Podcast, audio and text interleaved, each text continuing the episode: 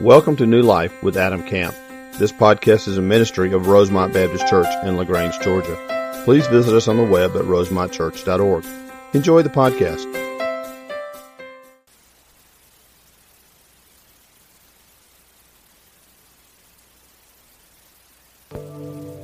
Let me pray for us. Father, praise your name for the opportunity to study your word. Lord, we thank you that you've given us truth. You've given us a path forward in our lives, a way by which we can make wise choices that honor you and are good for us. Thank you for your goodness in our lives, for the blessings that you've provided for us. Father, I pray that as we uh, now turn to your word, we would continue with a mindset of worship, Lord continue with a mindset of, of understanding and, and being aware of your presence. Just speak to us very clearly through your truth. May we apply it to our lives and be transformed more into the image of your Son, Jesus Christ. It's in his name that we pray. Amen. Open your Bibles to John chapter 17. John chapter 17. We are continuing our study this morning in our sermon series that we've entitled Sent. And even though we're kind of winding this down in the next couple of weeks, we'll finish this thing up. I'm, I'm really more and more excited about this because I'm more and more amazed as I continue to study this and try to better understand it. I'm more amazed at all the different times the Lord specifically says, I am sending you to accomplish certain things all through Scripture. We serve a sending God. I've said that over and over. And the, and the idea that comes with being uh, sent is that there is intentionality there is purpose. It's not just some random event that the Lord just kind of threw together at the last minute. God had a plan from eternity past for your life. You're now here on this earth, and He's calling you and sending you to accomplish great things for Him. And so we've asked the question every week as we've started every sermon, we've asked this question What is God sending you to do? We've looked at a number of different examples in Scripture. We've looked at a number of different personalities in Scripture and ways in which the Lord has used people to accomplish His purposes. And we've come up with an acronym. I think we have that on the screen as well for you. The, the only reason I give this to you is to help you remember some of the things we've already talked about. Sent, spirit empowered, evangelistic, no limits. And then last week we added the T, total obedience. God is calling you to accomplish great things for Him, and He desires your obedience.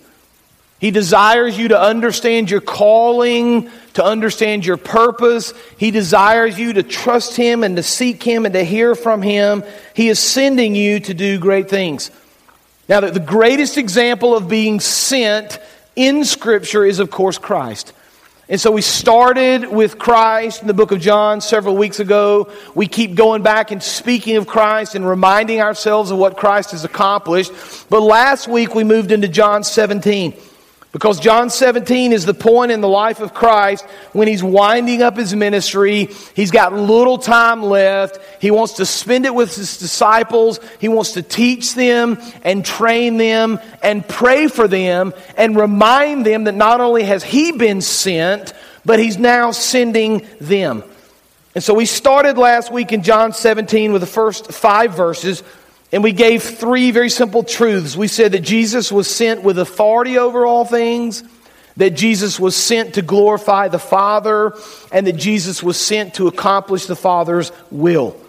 Now, with that in mind, with the, the sentness of Christ, the high priestly prayer, with everything that Christ wants to accomplish, and again, just reminding you because I don't want this to become, oh, this is about Jesus, it's not really about me. Christ kind of makes that connection for us. As the Father sent him, so he sends us. And so we can say with certainty that the things that Christ was sent to accomplish, we're also sent to accomplish. And so we're going to continue our study this morning in John 17, beginning of verse 6. We're going to look at the truth of God's Word and try to understand exactly what Christ was sent to do. And then, as important, apply what that means to our lives, live out our calling for the Lord. Okay, so John 17, verse 6. The words of Christ praying to God the Father about his disciples. I have revealed you, he's speaking to God the Father to those whom you gave me out of this world. They were yours. You gave them to me. They have obeyed your word.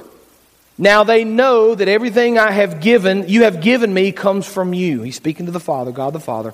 For I gave them the words you gave me, and they accepted them. They knew with certainty that I came from you, and they believed that you, here it is, sent me, right? We see it again, time and time and time again.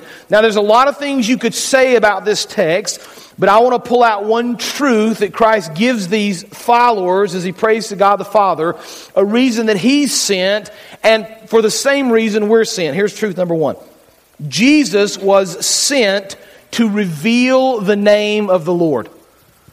Now, I just want to be clear. Jesus was sent for a lot of things. There's a lot of things that Christ accomplished on this earth. There's a lot of things that Christ accomplished in his ministry. So when we list these things out last week and this week, we're not saying that's all he was sent to do, but these are some of the important things that the Father sent him to accomplish that, remember, he sent us because he was sent to accomplish these things. We should apply that same logic to our lives. We should try to accomplish the same things. So Christ, he says in his prayer, was sent to reveal the name of the Lord. Pull verse 6 back up for me, if you would, please, one. I want you to look very clearly at how Christ begins verse 6. I have revealed you to those whom you gave me out of the world. Christ says, I've revealed, I've demonstrated, I think the King James says manifested. The idea is, I have shown these people your name. I've demonstrated to them who you are. I've revealed your truth to them.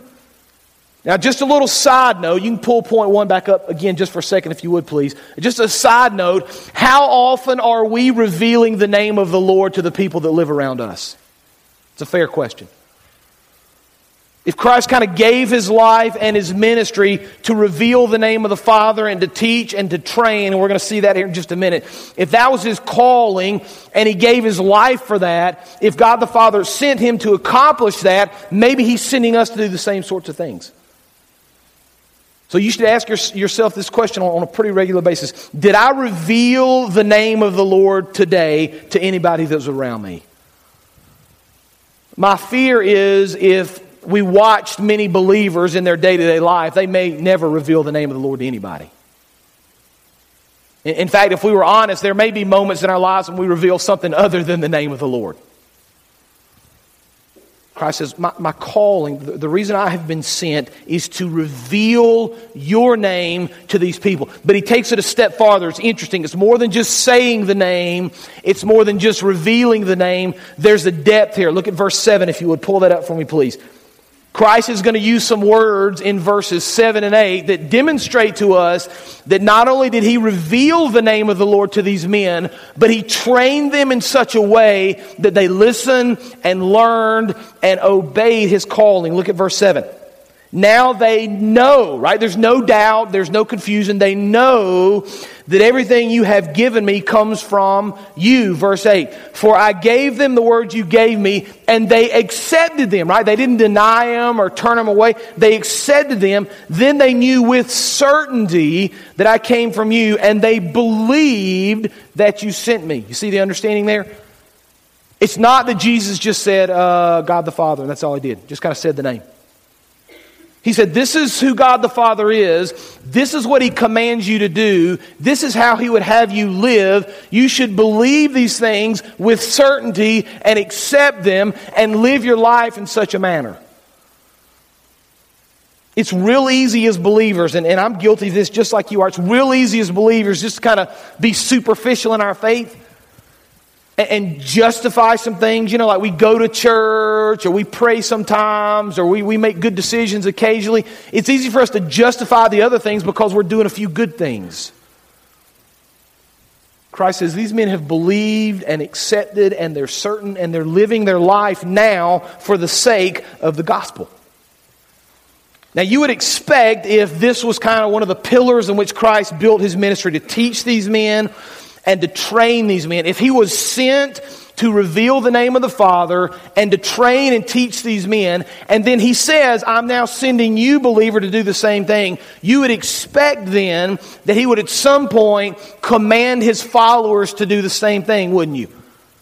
Well, he does. Matthew 28, 19, and 20. I think we have that on the screen. Listen to the words of Christ just before he ascends, known to many of us as the Great Commission. Listen to the words of Christ. With the idea of John 17, now he's been teaching, he's been training, he's been praying, he's sent to equip them so they're certain, so they believe, so they live their life for the Father. Here's what Jesus says, speaking to his followers just before he ascends into heaven. Matthew 28, 19, and 20. Therefore, go and what? Make disciples of all nations, baptizing them in the name of the Father and of the Son and of the Holy Spirit. Verse 20. And what? Teaching them to obey everything I've commanded you. Surely I am with you always to the very end of the age. Now, in the world we live in, and kind of the, the church setting we live in, we call this discipleship. So let's just use words we understand with the sentness of Christ and what he accomplished. Christ, very simply, discipled his followers. He revealed the name of the Lord so they were certain about who that was, so they acknowledged, they believed, they lived their lives. He discipled his followers. He calls us and tells us we are sent to do the same. We are commanded to go and make disciples. We have been sent to make disciples.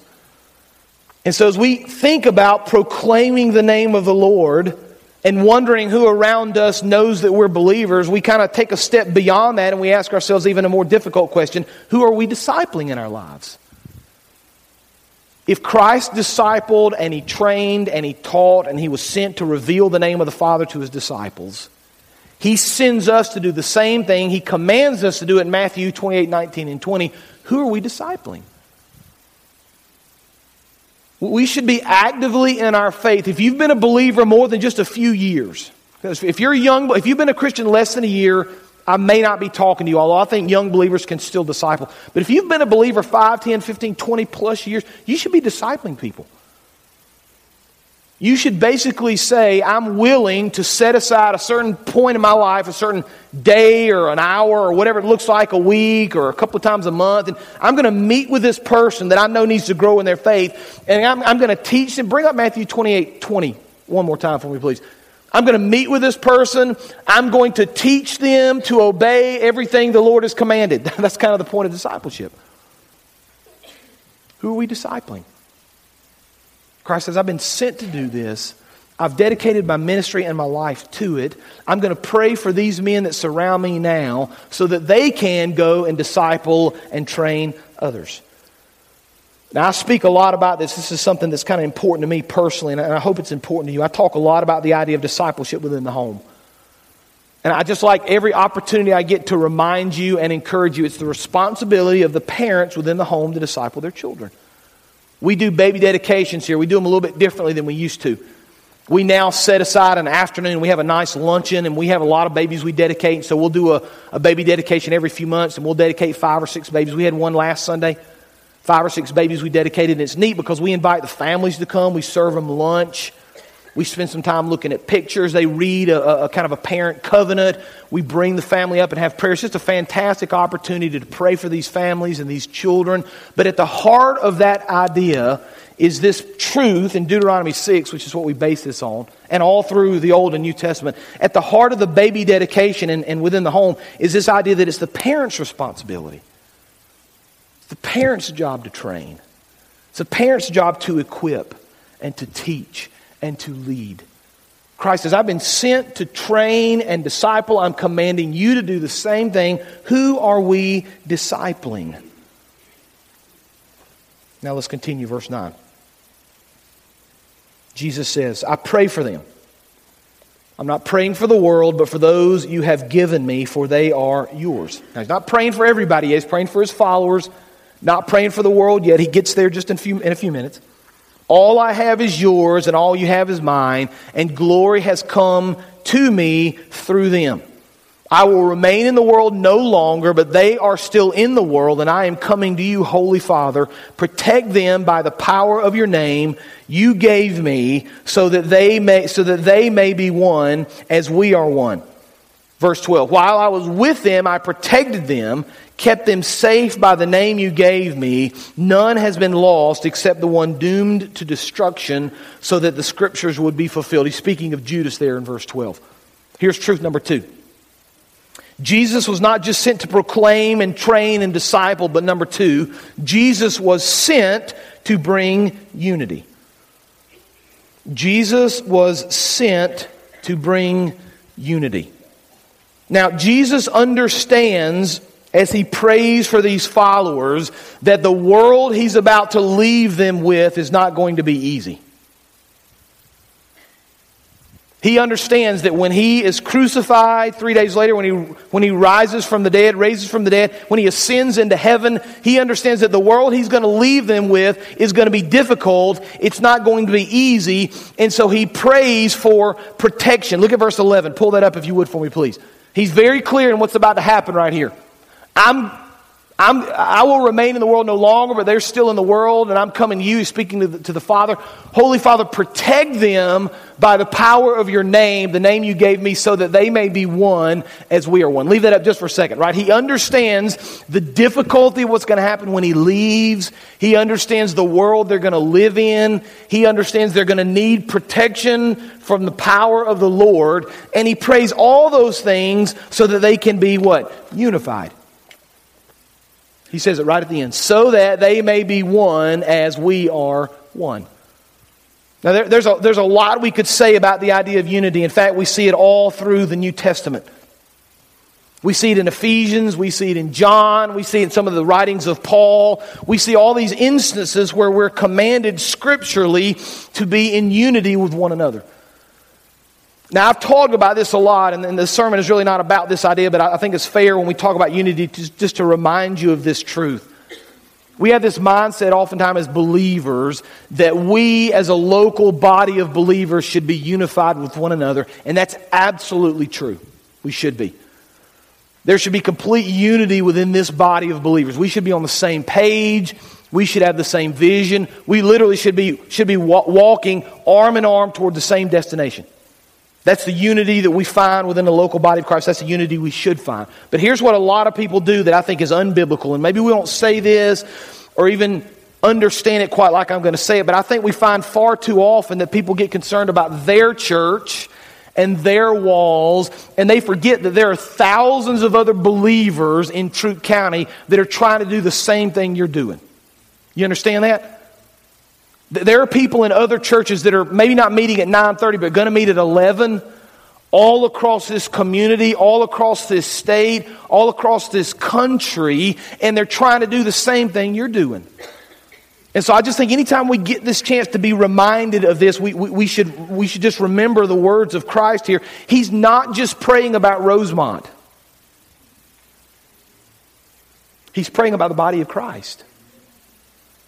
And so I, I just, I continue to just kind of dream this dream of what if all these believers, if we kind of just realize that, yeah, we're going to we're gonna do the things we're supposed to do in Rosemont because God's called us to this local fellowship. But what if we partnered with these other believers? What if we partnered with these other churches? What if we really did take this idea of unity and we're going to be one as they are one seriously and we try to figure out what can we do as a body of believers of Troup County or of Georgia or of the United States? What can we do in unity to reach people for Christ? One writer explained it like this as he's thinking about this unity of the church. He says this unity is not a matter of being friendly having fellowship after church, being on a committee or working on projects together. It's something far deeper. He goes on to say, our unity is based on the redemption of Christ. It's different. It's different than just having some common background or history or sharing some funny stories together. We base our unity on the redemption and the resurrection of Christ. And so here's what that means it means that we can be unified not only with believers in our church, not only with believers in our county, but with believers all over the world. We have a team that's going to be landing here in, I don't know, seven hours. They're literally in the air right now, flying back from South Asia. They had a layover in Europe and they're coming back. They'll land about 5 or 6 o'clock tonight.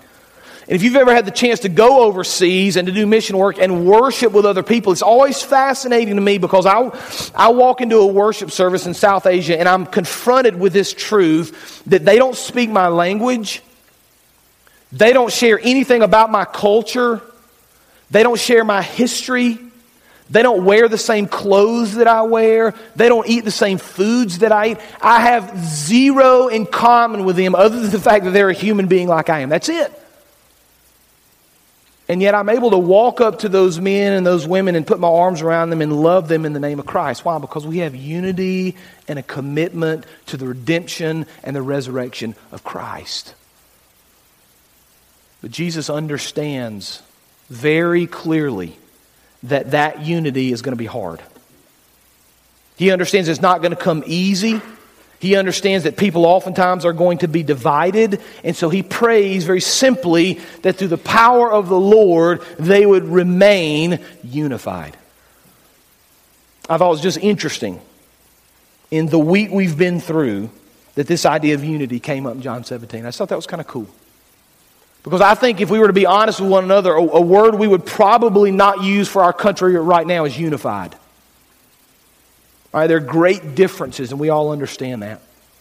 And this is not a sermon about politics or the election or any of those things, but it is a sermon about this truth. If we ever want to experience real unity within our country, it's only going to come in the name of Christ. You understand that?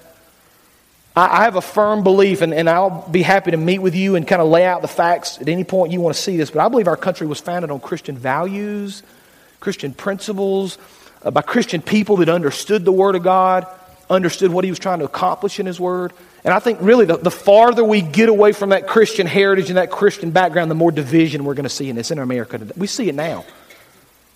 But I'm reminded of Scripture, and I'm reminded of the words of Paul. I was reading Ephesians earlier in the week, and you don't have to look it up. Do we have Ephesians 2 14 through 22? Did I give you that one? Perfect. Paul is writing in Ephesians, and, and one of the big uh, ideas that he talks about, one of the big uh, things he mentions in Ephesians is this idea of unity.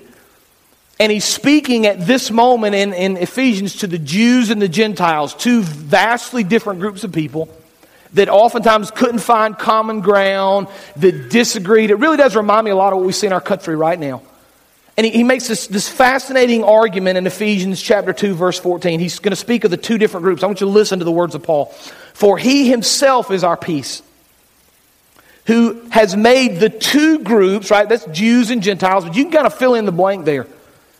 Two groups, one, and has destroyed the barrier, the dividing wall of hostility, by setting aside in his flesh the law with its commands and regulations. His purpose was to create in him one new humanity out of the two, thus making peace.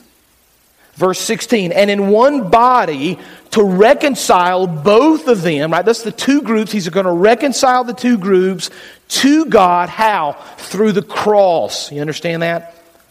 By which he put to death their hostility.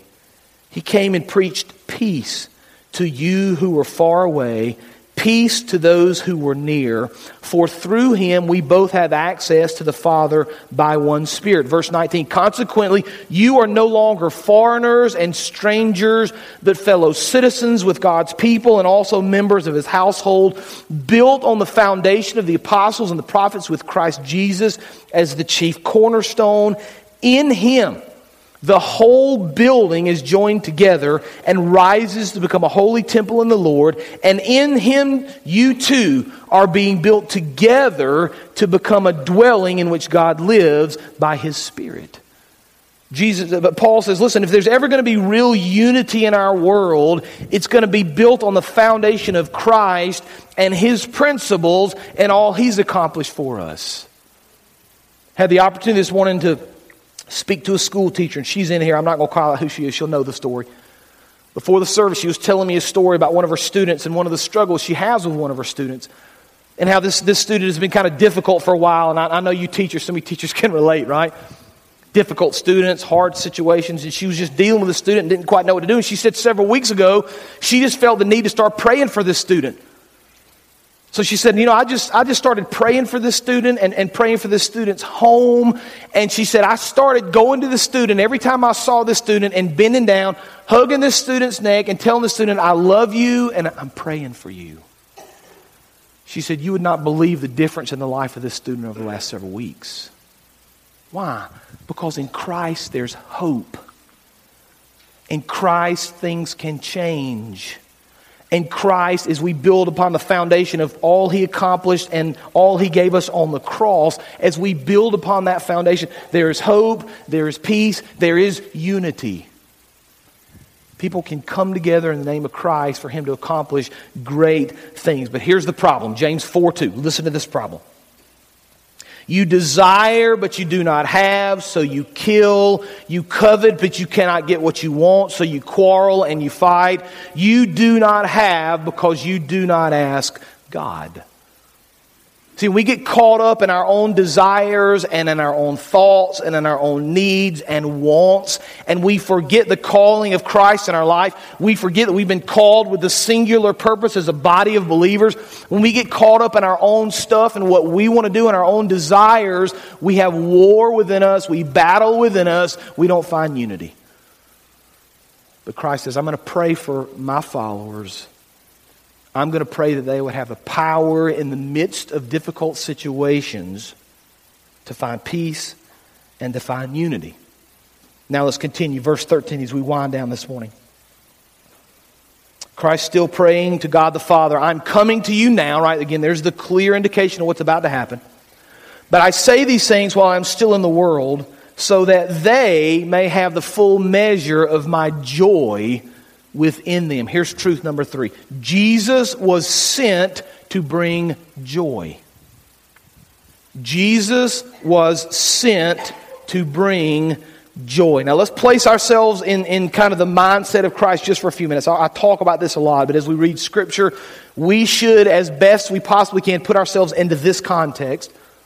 And let's remember what Christ was about to go through.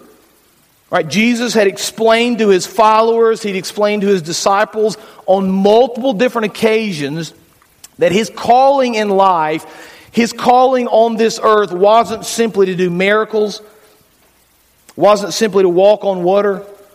It wasn't to, to simply feed thousands or to do all the things he did. That was part of his ministry. But his ultimate calling was to walk to the cross. And so he explained to them very simply on several different occasions. For example, Luke 18, verse 31. I want you to listen to what he says in verse 31. Jesus took the 12 aside and he told them, right? The disciples sometimes missed it. Sometimes they didn't quite understand it. So Jesus was about as clear as he could be with them.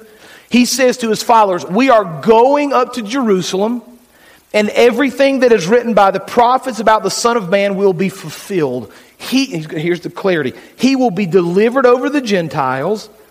They will mock him, insult him, spit on him. They will flog him and kill him. And on the third day, he will rise again.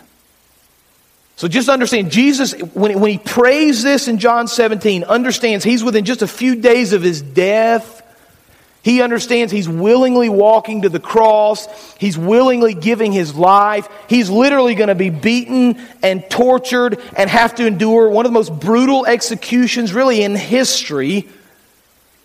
And yet he makes this startling statement at the end of verse 13. Pull it up again because I just want you to see it with your own eyes. He's praying, I'm coming to you now, Father, right? I know what I'm going through. I know the difficulties of life. I know what I'm about to endure, but I say these things while I'm still here. In other words, I've got one last chance, Father. I'm going to endure the cross. I've got one last chance, but I'm saying this so that they may have the full measure of what? My joy within them. How is it that a man that is literally walking to his execution can find that kind of joy?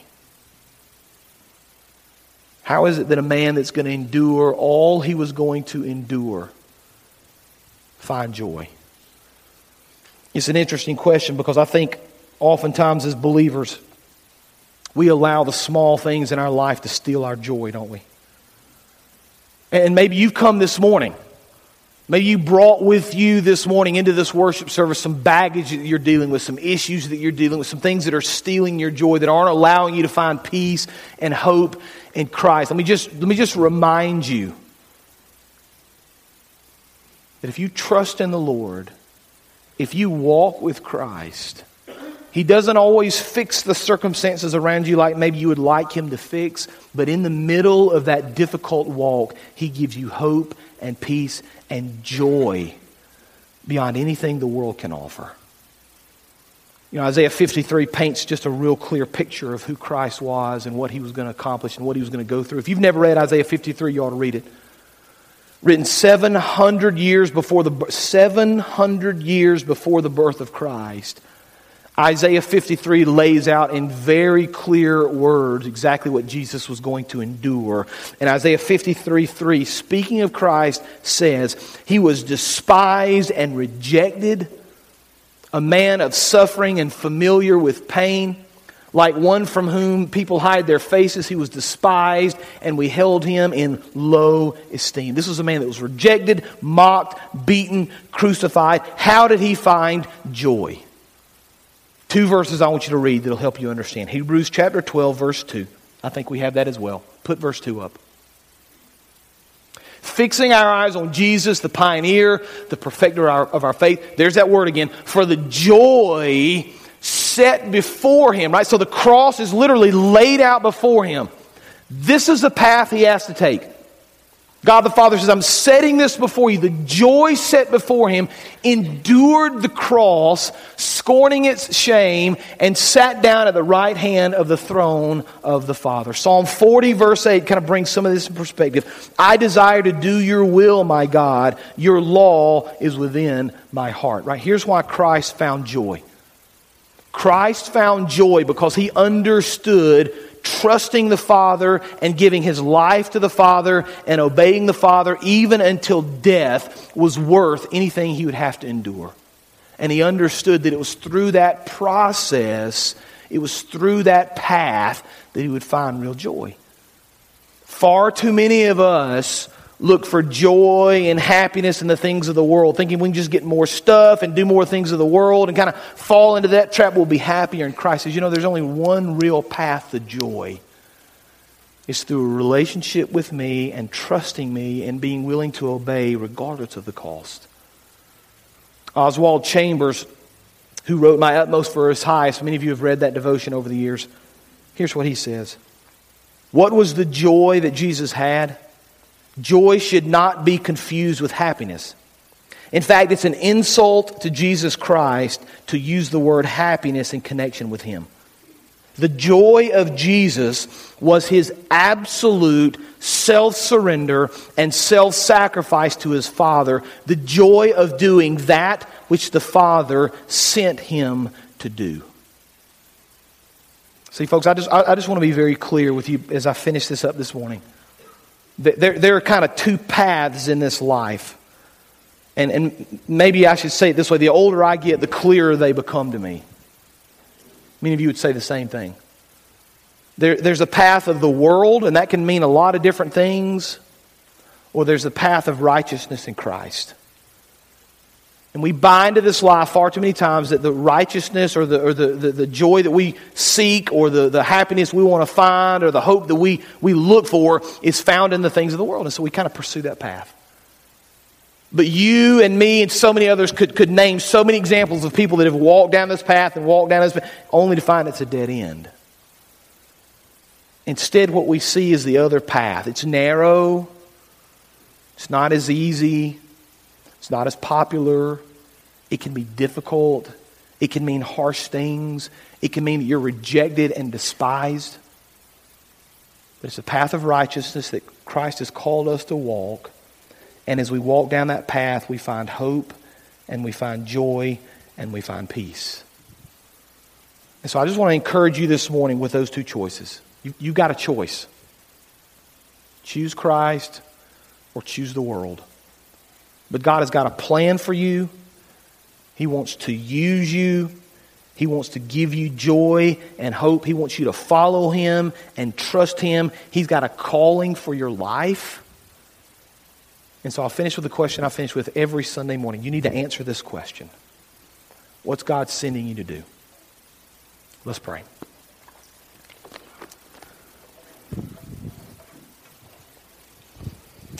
Father, your word is again very clear. Lord, we know that you, were, you sent Christ to this earth to accomplish great things. You sent him to reveal your name, Lord. You sent him to bring unity. You sent him to bring joy. May we do the same thing, Lord. May we understand our calling and our sentness. May you give us the, the power and the strength to proclaim the name of Christ, to disciple, to train, to teach people to obey. Father, give us the ability to bring unity in our love for Christ. Father, allow us to, to, to share joy with those that are around us. And Father, as we are sent out in the world, you give us the strength to accomplish great things for you, Father. We don't think we can do it. We don't think we have the power. But Lord, as you work through us, as the Holy Spirit empowers us to do this, we can accomplish all things. We can accomplish all things through you. Give us the ability to seek you, to trust you. Use us to do great things for your honor and glory. It's in Jesus' name we pray. Amen. You can stand. The invitation again is for you to respond. You come, you sing, you pray, however the Lord leads you. This is your opportunity to respond.